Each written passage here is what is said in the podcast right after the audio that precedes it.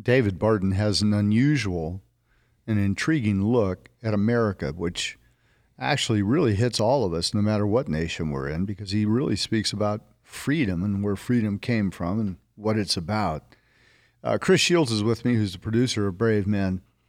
Dave Barton is somebody who's been a hero for you for many years, right? Yes, yes. Yeah. He's got this organization, Wall Builders, pro family organization, but he's he's really just a guy who knows everything about everything about the basis of freedom, where freedom came from, why America's free. Yes. Remarkable stuff. He's a walking encyclopedia of history. Yeah. Literally. yeah, but it's not boring. That's what this conversation really hit me is I thought, oh man, going into it, I'm like, okay, I love all the stuff, but I'm not am I just gonna be sitting here, you know, eating sawdust? Yeah. Well, I mean, I think it goes back to the saying when you find what you're meant to do, it's Yeah. hard to make Yeah, anything you're true. doing boring, you know? Yeah, no, there's some guys who have made it boring. they may have found what they're supposed to do, but bro, it's it's boring, Chris. Well, I mean, he has just passion for it. But I he is know. passionate about Yeah. it. Now his stuff, things he's written, Yeah. have been introduced in the Supreme Court. Uh, he's been involved in the history and social studies standards for Texas, California, and other states, uh, textbooks, because he's basically his whole deal is if we throw away history, if we start tearing down statues, as Yes. an example, uh, we basically lose our identity. Yes. And that's exactly it. And I think that especially people like in my age group, we don't understand that. We don't know Mm. what that means, you know, and I think one of the beautiful things that he points out is the fact that this is a lot of this stuff that's happening has happened before. Wow. And those nations Yeah. are no longer in existence. Wow. in other words, nations that were strong and powerful and all that, they're gone. Yes.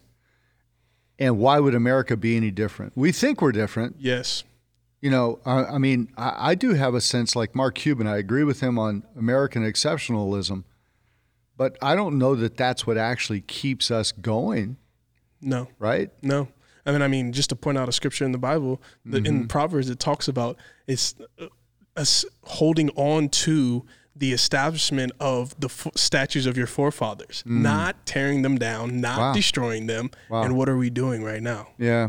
So it's about your identity. Yes. And he talks about, we talk about Nehemiah in this, Exactly. in this, our conversation.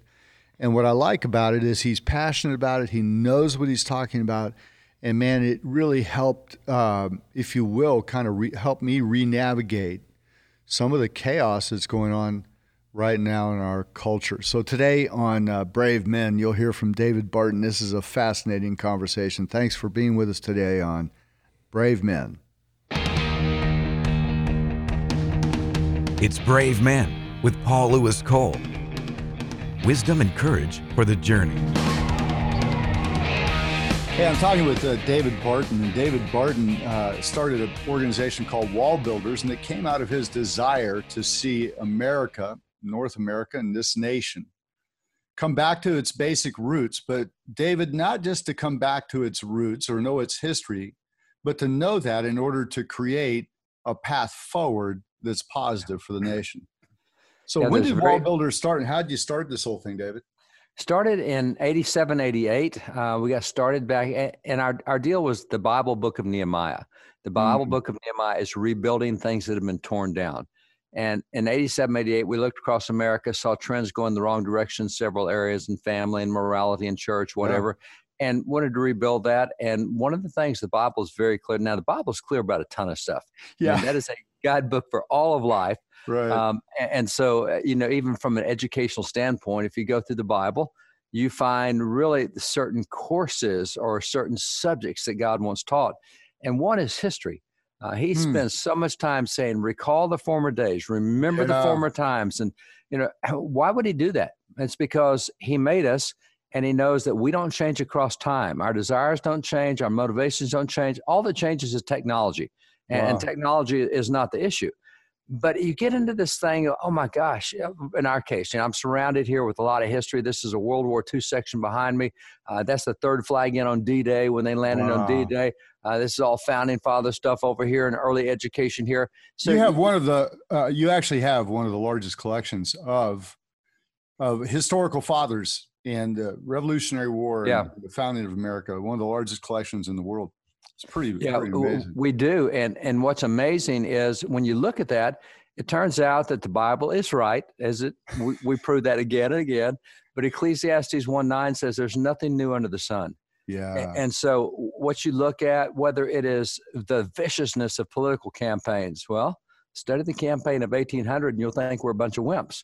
Or let's Oh, let's talk about social distancing and COVID 19. Well, do you want to talk about? I mean, right now with COVID 19, we're looking at about 22 people out of every million are dying with COVID 19. So you, you're talking about one in every 50,000. Every 50,000 Americans, one's dying. Let's go back to the epidemic of 1633 when 70% of the population died. Or Yeah. let's go, let's go to the yellow fever epidemic of 1793 when 25% of the population. wow. We look at this this thing as though it's a, a brand new thing, and it's really not. It's Uh, not. w- we've had this every 10 to 15 years, some type of epidemic. So that's where we're, we're into really rebuilding our knowledge of history. Um, I kind of laugh and say that there's two ways I can learn not to put my hand on a hot stove. One is I can put my hand on a hot stove and say that was a really bad idea. Or two is I can read all the accounts of other people who put their hands on a hot stove and say, I don't have to repeat this. yeah, I would I would rather do that. I would I would prefer the latter. Yeah, that's it. And, and that's where that's where history is so helpful. Uh, so you know whether it's the role of the church or how the church responds, or what do you do with with training younger generations, or or, or what do you do with with certain jobs or certain pieces of the government or certain acts, all of that we we dealt with before. It's just knowing history and we can learn from it. You know, even even Psalm 78, where uh, David writes, he says, The men of Ephraim turned back in the day of battle. And it says, because they didn't trust God. But then the next verse says, it says, and they didn't remember the works that God had done. Yeah, that's right. And I think And- that's why I, I, I, and let me just say this right now wallbuilders.com, just the way it sounds, wallbuilders.com is your site. And I want to get into a couple different things here, but you know, you're right. We deal with the same stuff. And what's the definition of insanity, right? Yeah. Doing the same thing over and over, expecting different results. Yeah. And, we're, we're doing some of that right now, what we're doing with changes in education, uh, what Mm. we're, what we're doing and, and changes in the way we portray our history. Um, and th- there's a lot of what I would call revisionism because we are surrounded by original documents. And so for us, it's pretty easy to say, oh man, look what that professor just wrote. No, that's wrong. Here's the original document saying exactly the opposite. And, and so Wow. we've come to a, um, there was really a change of America back in the 1920s and 30s in a pedagogical sense, uh, the way we taught Americans. Prior to the, the 1930s, if you look the first three centuries, our whole deal was teaching Americans how to think. Now we Mm, teach them how to learn. And the difference between teaching how to think and teaching how to learn, i it's massive. Uh, as learners, we just receive whatever we. I, I read this book that a professor wrote, and we didn't ask the question: Was he accurate? Was he right? What were his sources? We we just say, "Man, I I, I never knew this about Columbus. I, I never knew this about racism and slavery. I never knew." We we say this as though we've discovered something new, and we're talking about things that are three, four, five hundred years, five thousand years old Wow. And we're we suddenly have a new view on it. It wasn't new history. We haven't discovered new documents. We're no longer thinkers. We're just learners. So I read it in the newspaper. I saw it on a website. One of my friends told me I saw this meme. Man, that directs us like no previous generation history because we're learners, not thinkers. Yeah, that that is, and so we've been. What's what's happened is education has become oriented around scores. So we've basically begun to teach you how to take a test, Yeah. Uh, not how to, not how to think. Mindset. We've lost that. Wow. we, we've lost that. It's really interesting that you would say that because with this progressive thing that happened in the 20s where they changed the pedagogy, one of the things about progressives is we can't learn from history. Oh, oh my gosh, the founding fathers 200 years ago when they wrote the Constitution, they were riding horses. They didn't even have electricity. What do they know? they have nothing. Well, eh, you know, wh- when I when I get that, and I, I'm in a lot of foreign nations as well who want to learn. I was Yeah. uh, in Ukraine with some law schools, and and it's like, well, you know, that's old stuff. Well, hang on, hang on, time out. Do you know what Boyle's law is? Boyle's law is what allows you to scuba dive today, but it was it was discovered 400 years ago. So why don't we just throw it out? Well, we don't throw out Newton's, you know, we don't throw out Newton laws of motion. We don't throw out the laws That's of thermodynamics. We we use principle principles never change. And that's what the constitution did. The constitution doesn't talk about electricity or horses or anything else. It talks about principles of government and they yeah. never ever change across time. So when you get in the 19 eh, eh, uh, and progressives are always wanting to throw out the old and do something new whether it works or not it's a great idea let's try it it's going to work. Well common core is the most recent educational example of how it failed 15 years ago, those schools that bought into Common Core now have the lowest educational scores in the wow. nation. Uh, it's you know, but the thing, and I remember back then, I was right in the middle of the debate. They said, "Oh, this is internationally normed." I said, "Yeah, but it, has it been internationally tested? Show me where it's ever worked before. What's going to work? This is going to, you know." And the wow. thing was, they were very optimistic, but they had never tried it. And progressives are always wanting to try something new just because the old stuff is there. So you know, when they yeah, you know, it's I'm reading the Passion Translation right now, David. Yeah. Uh, the, the, first six months of this year, it's, I'd never read it before. I thought it was uh, I thought it was my wife's Bible, you know, and yeah. turns out it's got some great stuff. But here was fascinating to me in Proverbs. It it uh, we talk about uh, godly wisdom and yes. earthly wisdom, right? right. The New King James, King James. In the Passion Translation, it says there is godly wisdom and foolish stupidity. Hmm. That's the contrast. Like it. Like it. That's it. That's it. I thought, man, those guys nailed that one because yep. we, uh, when you talk about progressives and, and go back and define for me pedagogy. A pedagogy is the philosophy behind something. Okay. So the philosophy that drives it, it is because you have this philosophy, you use these methods. And so they changed the philosophy, which changed. Here's a great example of changing methods. Prior to the 1920s, there was no such thing as a multiple choice, a true false, or fill in the blank question. Wow. It didn't exist. But see, what happened is now that we are, we want you students to be learners, which means the teacher is the source of all knowledge. So did wow. I, the teacher, tell you A, B, C, or D? I, the teacher, told you this, true or false. I, now we're limited to what our teacher tells us or what our textbook tells us. We're no longer thinking. Wow. All testing prior to the 1920s, you had to show a demonstration of, of really knowledge and mastery right over here b- beside me. This is an educational section right here behind me, set up yeah. in the 90s. Here's the deal 1920s, when they changed the pedagogy of education, most students in America did not go to school past eighth level. Eighth wow. level was it. At 13 years old, you either go to college or you get a career because you're an yeah. adult. So at that point in time, they have we have a lot of ex exams from states. If you're going to graduate from Oklahoma in 1907, you have this eighth eighth level exit exam. Colorado 1922, Nebraska all these years. So in the summer we do we do extensive work with young people, millennials, Gen Z, and one of the things we do to introduce them to the past is we give them an eighth grade exit exam from Colorado in 1922.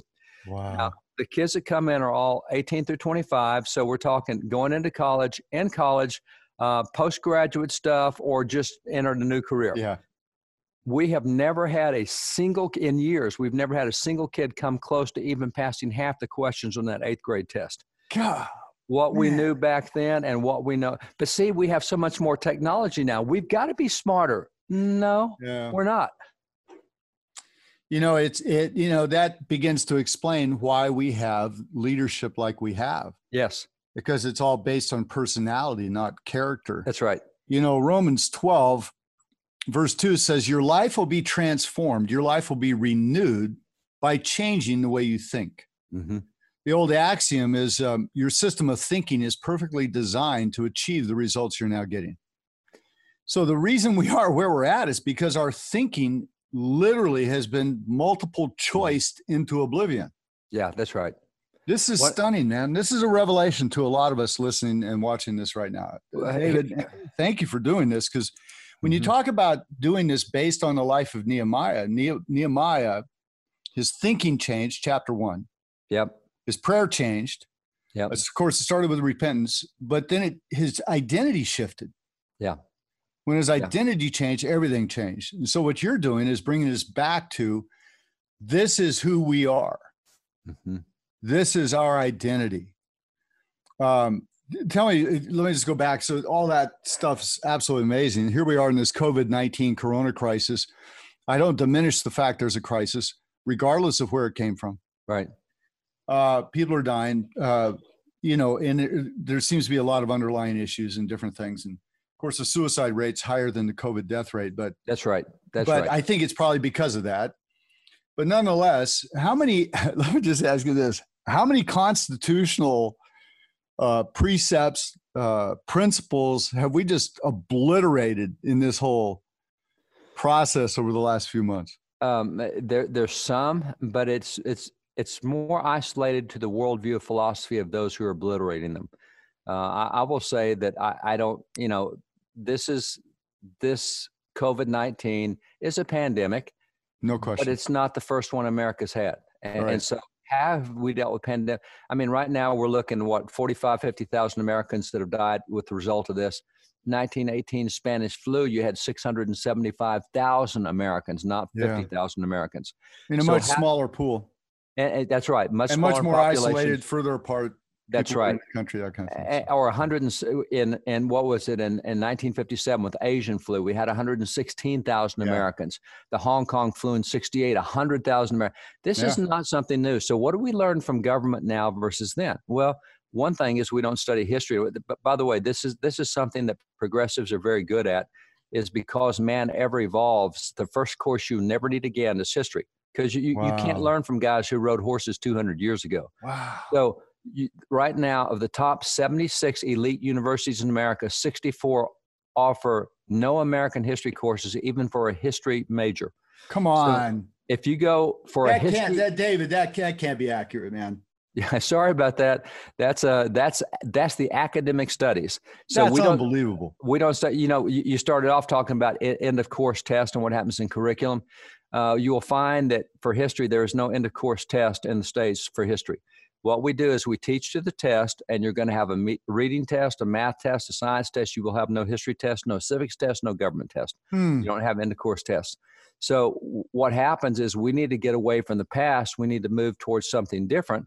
And, and so history is the first thing that goes. So looking back, this is why people don't know we've had previous pandemics. That's why we don't know that we had mortality rates of 70% versus uh, 22 to a, to a million. Uh, mm-hmm. We don't have mm-hmm. a clue. And so we're always trying to reinvent everything from scratch rather than use what's there. And, and you know, even going back to the, the pedagogy, one of the things that changed in, in pedagogy is if you go back to the Bible, the pedagogy that the Bible sets forth is in Proverbs 22 6. And, mm-hmm. by pedagogy, again, teaching philosophy. Proverbs 22 6 says, Train up a child in the way he should go when he's old, he right. won't depart from it. Now, the general Christian, no, let me say it, the, the general American Christian thinking is, oh, if you teach the kids what's right, when they get old, they'll always come back to it. And that's not it. Uh, the word train up in Hebrew actually says to catechize a child. Wow. And it says, if you catechize a child in the way he should go, then when he's old, he won't depart from it. So catechism is actually a teaching method. And so in, in our in our education collection right here behind me, I can pull out numerous books that are we have a catechism of history we have a catechism of law a catechism of etymology we have a catechism of music we have a, everything we taught was in catechism form and that way you always retain it bible says if you catechize a child when he's young he'll always retain it. Wow. And so that was our pedagogy. Well, progressive, of that's so boring to, to, to go over questions and answers. Let's get something more exciting. Well, now our retention is down. In 1962, America was number one in the world in literacy. We were the most literate nation in the world. We fell to 65 in the world. So how, do, how does that work out? There's only 23 industrial nations. We're in third world nation country with our literacy. Hey, Good. why don't we go back to what works? Man, that sounds like one of those Dr. Phil things. You know, how's that working for you? Yeah, exactly. Exactly right. So now Man. back to pedagogy. You're right. Catechism means asking questions. And so if you look at the New Testament, the life of Jesus, Jesus asked more than 300 questions. And wow. he very rarely, he answered questions, but very rarely. He often answered a question with a question. When, when they said to Jesus, by whose authority do you do this? He says, well, let me ask you a question. John's baptism was of God or man? He never answered the question. He asked them one, and it set them back on their heels. And so the ability to ask questions is what we're not trained in. Mm. And so even when it comes to biblical worldview, fatherhood, anything else, we do what we're comfortable with and what we know. We don't ask questions. For example, from a biblical standpoint, my question is here's the position I hold on this political issue. I don't care whether that's Republican or Democrat. Is it biblical? And what does the Bible say about that issue? Right. And very few people ask themselves about their own beliefs. I'm comfortable with my belief. I know what I believe is right. I'm going to defend my belief. What if my belief is not biblical? Because we know as of three weeks ago, only 6% of Americans have a biblical worldview, despite the fact 72% of Americans profess Christianity. Yeah. So there's a whole lot of people who, who, who confuse their own beliefs with Christian beliefs, with biblical beliefs, and they're not the same. We don't ask ourselves the hard questions anymore and, and you know even even with things like fatherhood hey here's how i was raised. I don't care how you were raised. How does the bible say a father should behave? How does the bible say a relationship should go? What does the bible say a young man should be trained with or a young woman should be trained? I don't care what you are trained with and i don't care what everybody else says. I don't care how many books say it. What does the bible say wow so that kind of question asking is really really crucial for us to be grounded and sound and and be like a rock that doesn't move and I just I think that's something we've got away from with our pedagogy. Yeah, you know, Daniel uh, gets captured 600 BC's in crisis, and uh, Jeremiah writes them a letter. Uh, Jeremiah 29, and we love Jeremiah 29, 11. Mm-hmm. It says, uh, you know, for I know the thoughts I have for you, not for your destruction, give a future and a hope.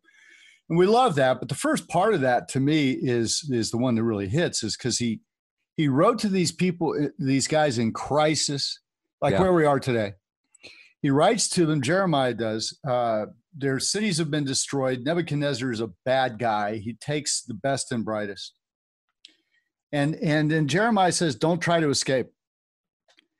He says, stay there, grow up there, plant crops. Uh, this is a whole series of things. But, but the final instruction is, and don't listen to the lies of mm-hmm. those who say they're coming, they've come in my name.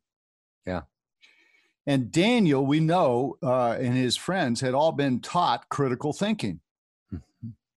because at 16, 17 years of age, they had already been discipled. So when they're presented with, it wasn't just food, it was everything the king had, it was his lifestyle, the king's table, you know. And when they refuse it, how do we disciple men in a culture, uh, let's say, where we are today let's say a culture that that doesn't uh, value biblical thinking. How do we disciple men in a culture like this but don't separate them from the culture? How do we disciple men to be in the culture but not of it but still david like you in it mm-hmm. uh, there i think there's several answers to that one uh, one of the most important in my thinking is you have to instill in them a love for truth Mm. And and that's a hard thing to wow. do right now because two out of three Americans think that truth is individually determined, that there are no moral absolutes. So how do you how do you take a person who has no moral absolutes except my own values and transform them into someone that is much more objective, much more fixed, and and, and that does have objective values? Um, and part of that is you use asking questions. You, you start wow. asking questions, or or you show pieces of information. Say, what do you think about this? Uh, you know, I, I mean, the, the, there's so many aspects of sexuality that can be pointed to because right now polling shows that the, that the biblical view of sexuality is completely gone whether that relates to gender whether it relates to hmm. homosexuality mm. lgbtq whether that relates to to individual morality it's, it's just gone but if people knew the medical studies that went with certain forms of behavior it would be a different conversation yeah. we're just saying you choose what you want well, you know, I, I wonder why it is that even today, for for homosexuals, that the the Red Cross will not use blood from homosexuals. I mean, that's wow. discriminatory. No, that's because they have an HIV rate 8,000 times higher than the average population. Now, what would cause that to be there? And so you start presenting facts and information. You ask questions. Why, why, why does even the medical community have a double standard with that? Yeah uh, you know, it's fascinating. You know, uh, Facebook and, and some of our social constructs, they have, I, I think the last count was 74 different sexual. Uh, oh, no, no, no. You're, you're way behind. It's 92 now. 90, 90. Now, Facebook has 74 you can choose from, but there are 92 legally recognized genders right now. 92 legally recognized genders. But if you want gender reassignment surgery, you only have two choices. yeah. Yeah. but you, know, the other thing that is happening is I mean, it's kind of like think, right? Let's just think about these things. Well, we have we have now dozens of clinics across America for for students that are prepubescent, that are pre-adolescent, that are going through gender stuff. And right now, we know with 100% accuracy that if you do hormone treatment of of pre-adolescent young people, all bone development stops for the rest of their life. They will they will not grow past that. Now that seems to be a problem but why do we not talk about that medically? Why do no? Wow. If they want to, if, if they want to, if they want to question and be something different, that's a. And then gender reassignment surgery on top of hormone therapy. You know, the medical say this is where if you love truth, if if you're if you're trained, I mm. love truth. You say, wow, that's so politically incorrect. But you know what? The truth is, they'll never grow. Their their bones will never grow once they start taking that hormone therapy. I can't do that to a kid. Wow. Truth matters. Wow, what a great conversation with David Barton. Let me take a moment right in the middle of this great conversation to remind you how to get in touch with Paul, Christian Men's Network, and the Global Fatherhood Initiative. You can find all the resources for mentoring and fatherhood at cmn.men. That's cmn.men. Also, you can write to Paul at paul at cmn.men. That's paul at cmn.men.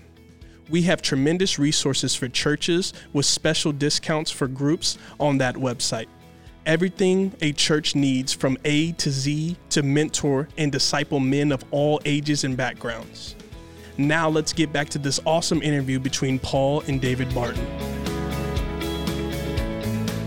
Truth matters, no question. And if a man's going to study truth, he has to come to a place where he comes into congruence in his life yeah. with the teachings of Jesus Christ and become a follower of Christ, because then we find out, okay, here's the basis of truth. You know, that was C.S. Lewis. Yeah. Who was a philosopher, anti, he was a, um, he was an atheist or a agnostic, I guess, really what he was, but he's studying something. He goes, moral law. Why is it not right for me to take something from somebody here and it's not right on in Borneo. It's it's not right in both. How could it be not right in both cultures? How come there's yeah. no cultures where it's okay? Yeah. For you to steal somebody's stuff. So he he looks at there must be a moral law, and of course he as he begins to discover through his friends Tolkien and others that moral law actually is the kingdom of heaven. And the reason it has a a um, discipline to it is because it has an identity to it, and that identity is Christ. Yeah.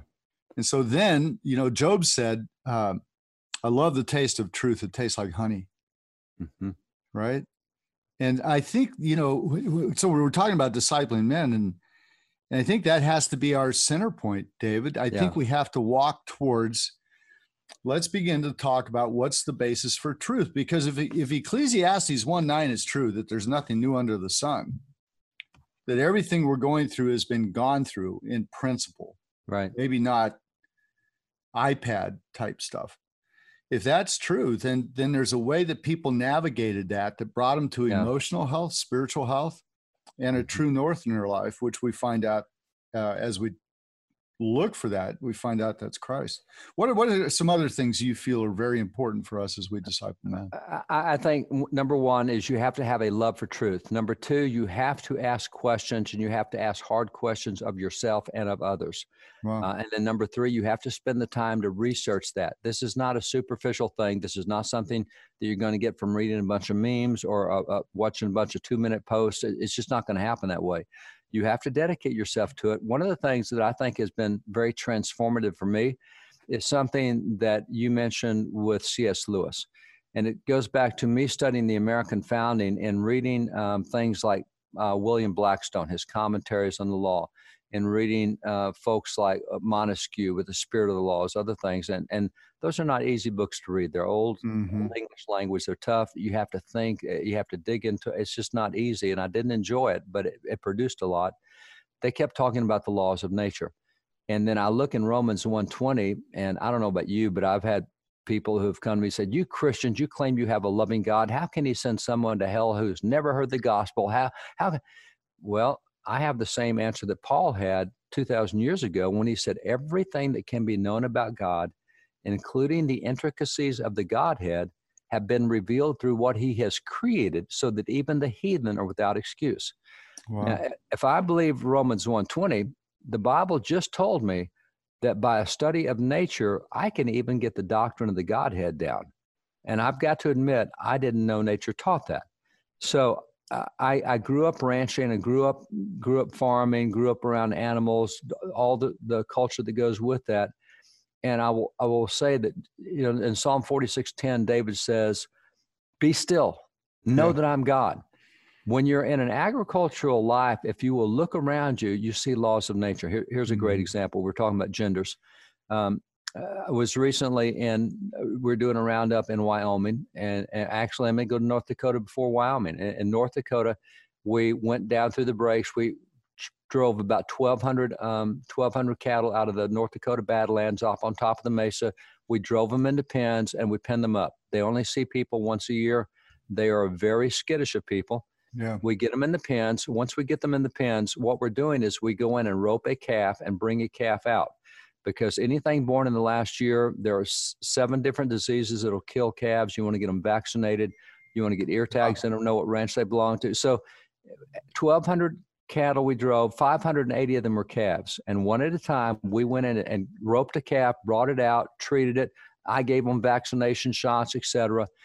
And it's an interesting thing that working there in that roundup, we had girls and boys both, all, all the ranching families come together. And we had 580 calves, and not a single person had any difference telling which was a male calf and which was a female calf. There was no question about it. and and you know that yeah, I, no, I've done that. The little male calves, and you get the little rubber band, and yep, that guy's that guy's so good. He, he's going to be some hamburger one day. That's that's a law of nature, and you can yeah. say you can say what you want about any American law. Congress can pass any law it wants; it will not change the law of nature. So, a law of nature is universal. Same way, if, if I look at 10 million currently known species, there's not a single species that kills its young in the womb. Nowhere in wow. nature does that exist.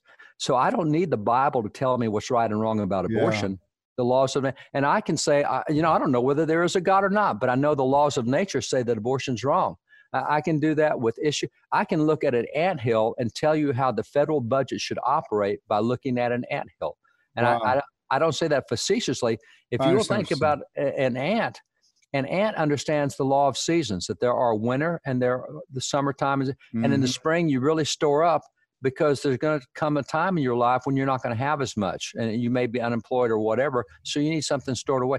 The federal government always budgets as if it's spring. It never plans on a winter. it never plans. And so the, the, the, federal government never has the law of seasons. Well, the laws of nature teach there are seasons. There are yeah. times when things go on time. See, we don't even budget. We should all have a savings account just based on what the ant does. Just based on seasons. Wow. Based on seasons.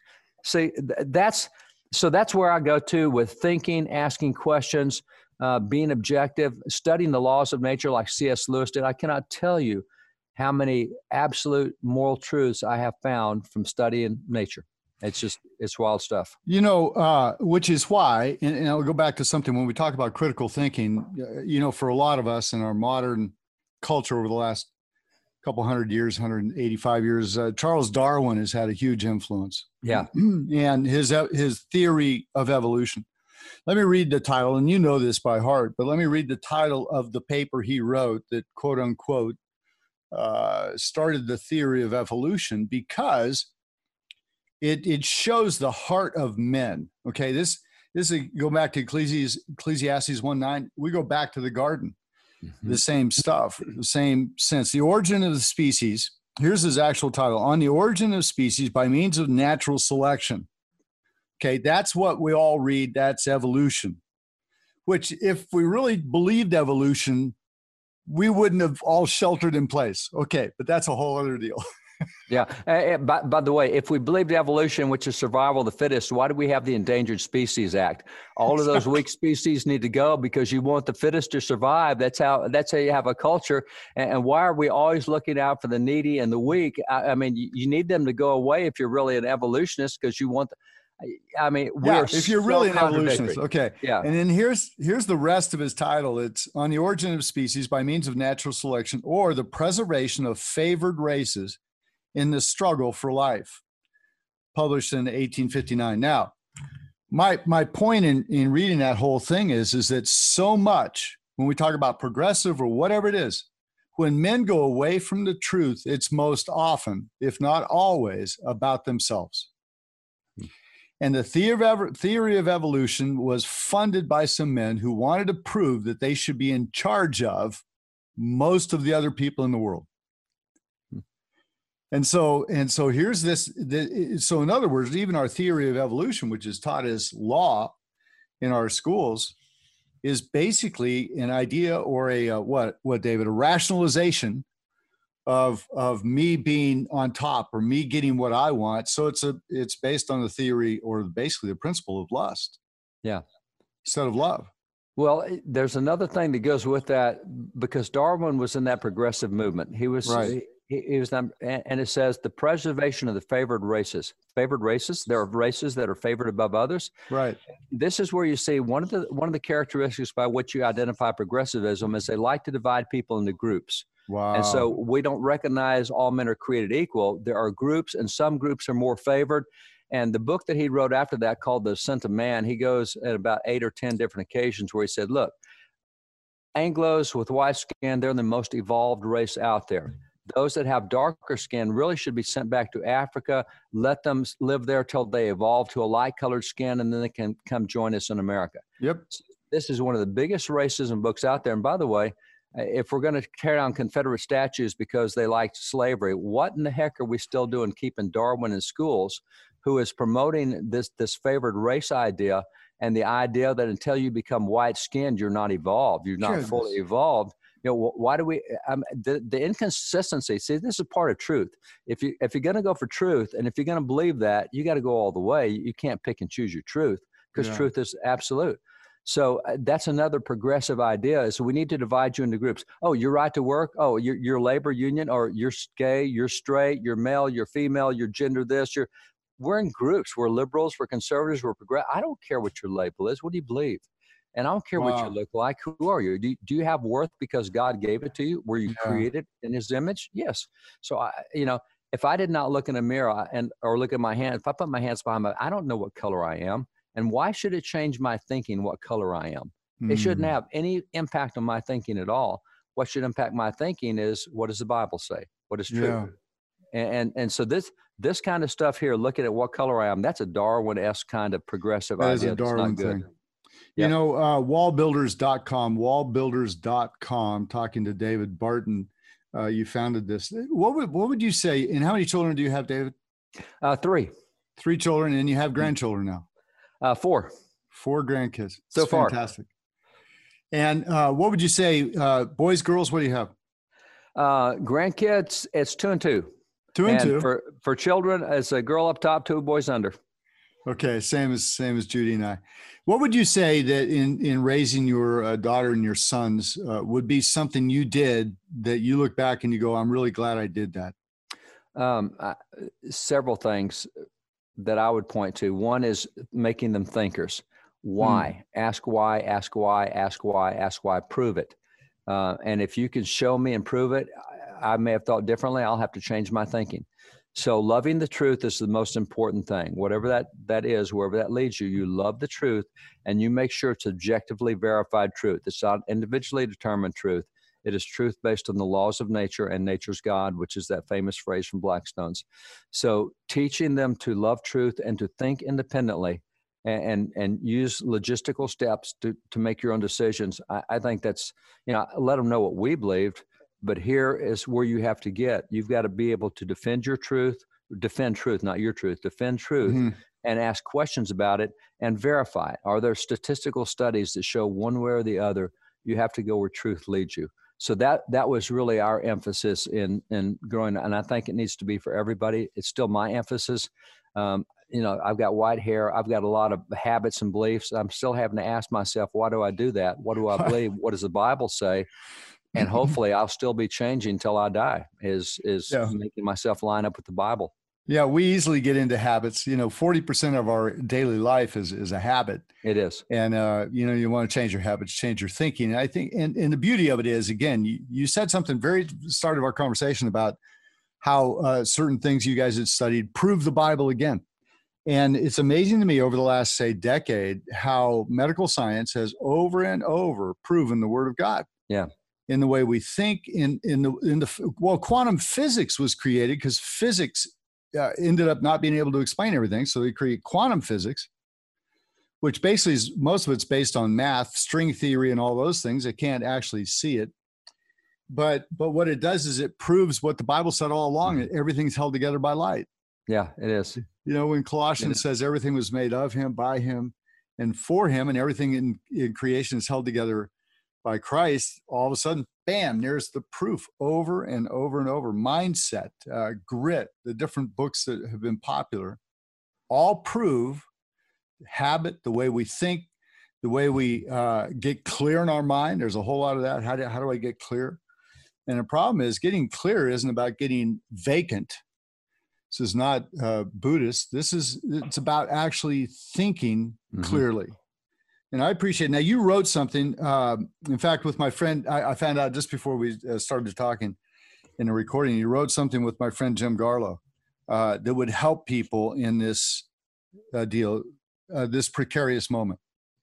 Yeah, this precarious moment. Jim and I looked at some what we think are really critical, r- really turning point issues in America. There were six mm. that we identified that if we do not address these issues and deal with them, um, there will be no America as we know it in the future. And the, I'm not trying to be the prophet Jeremiah and say that God has decreed, but I'm just know from history and from Bible that if you make wrong choices, you will end the wrong path, and that wrong path will have consequences. So there were six areas that we looked at policy wise and, and thinking wise that have to be addressed and one of them was training the next generation and mm. training families and how do you because we have so many dysfunctional families now because you train what you've lived. 57% of millennials were born outside of marriage. So mm. it is no surprise that right now millennials are the most unmarried generation in american history.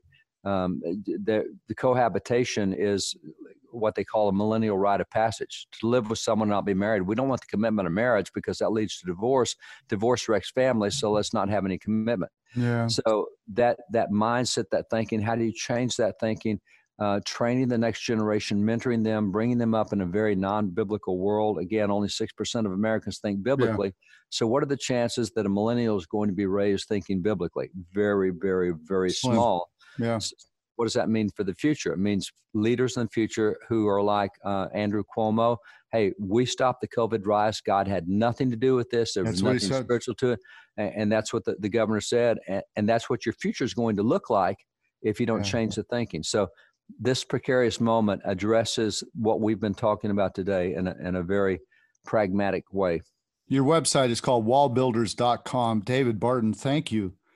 You know this stuff doesn't just happen. You you and i and we have mutual friends so i know a little bit of your background and you have worked this. You have worked this hard. This is not just a this is a life's calling. And i want to thank you and your wife and family for taking the hits that come with this and for walking through the pain and so wall, wallbuilders.com i want to recommend that in, in this precarious moment and then uh, then you've got your uh, Facebook is David Barton slash wallbuilders. Mm-hmm. Yeah, so yes, I want to mention that because you guys cover current things like this. I looked at this one the other day. I guess this came out Monday of this week that we're talking, where a county, uh, Mendocino County, and I grew up in California, so I know where mm-hmm. this is. They they banned live uh, music, worship music for the online services. Yeah. They said you can't do live; they have to record it at home. Yeah some judge or somebody came up with a law or a rule. Yeah. out of nowhere. Right. And the good news is those are all being challenged in court. And since this has started, we've not lost a single case in court over religious expression, public meetings. Good. Um, now, a number of states are going back to having public meetings. Ju- yeah. Judges have ruled against these city officials who are doing that. Yeah. So it's moving back the right direction for sure. Yeah. Well, thank you for what you do and, and for training up uh, young champions. And we pray uh, for you and your family, David, that every place you put your feet is holy ground. Everything your hands touch it will prosper, and that God will keep you deep within the grip of his favor. In Jesus' name. Thank you and blessings on you. Thanks for all you do. We appreciate Thanks, it. Fascinating conversation. We'll see you, David. God bless you, man. Bless you. Bye bye. Wow, Paul, this was an awesome interview. Yeah, it's a tremendous. It's great to have guys like David Barton who know all this stuff. Yes. Somebody has to. I mean, it's thank God that somebody does. Yes. I- I mean, you've been out to his place though. Oh, it's so amazing. I would highly suggest everybody would take the time to go there. You know, it, it is it's you learn aspects of things that you would never find in history books because they're not teaching the, the real history. He has things that the normal public would never see. Like it was amazing when we went, my dad and I, I got the opportunity to take my dad with me, and there was black history that we were learning and being confirmed about Wow. while being there. And it was like it wasn't just one culture. He has the aspect of world history. Yeah, world history, the U.S., world history, founding uh, fathers, uh, their background, well, all the stuff we talked about. It's it's pretty amazing. You know, I I thank God for guys like uh, David Barton, who uh, because it can't just be Lil Wayne that's shaping culture. No, it can't. It literally Right? can't. It can't. No, I mean, I actually agree with Lil Wayne on something recently, and I went, "Oh, okay, well, that's interesting." But he can't be the the shaper culture. It has to have a biblical basis. It does. right? Yes, it does. And that's why people like David Barton that are willing to stand up for Mm-hmm. truth and the persecution that comes along with truth. I think oftentimes we don't talk about what is the cost to stand up for truth. Mm. Wow. Yeah. You know, and David Barton has paid the price. No and he continues to pay the price and he's not going back on it. Well, I think all of us have to pay the price. Right, Yes, Chris? I yes. think we all have to say, okay, at, at some point, we have to say, no, that's wrong. I don't care how cool it is, Yeah. it's just wrong. Yeah. You know, like living together with your girlfriend.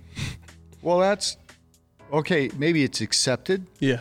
Maybe it's like, oh, okay, well, whatever. But you know what? It's just, it's still wrong, Yeah. Yeah. right? Well, yeah, but I mean, it goes back to do you want to take on the responsibility? Do you want? Yeah. and when it's history, you know what I mean? You have to accept the responsibility of a moral center. Exactly. Okay, and I when I accept that responsibility, that changes my actions. Exactly. So thank God for David Barton, uh, Wall Builders, and uh, his organization, wallbuilders.com.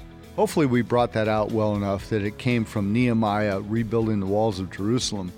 And uh, thank you for listening today to uh, Brave Men. And thank you for being a part of this and everything we do. Uh, check us out at cmn.men, cmn.men. You'll find the tools you need not only to mentor men in your church, but your own family, your, your daughter, your son. Uh, there'll be some tools there. And for your own life, get expanded, get enlarged, uh, become a person who walks with moral clarity. Uh, thanks for being a part today of Brave Men. God bless. You just experienced Brave Men with Paul Louis Cole. Paul is president of the Christian Men's Network. Connect with Paul at cmn.men or write to him at paul at cmn.men.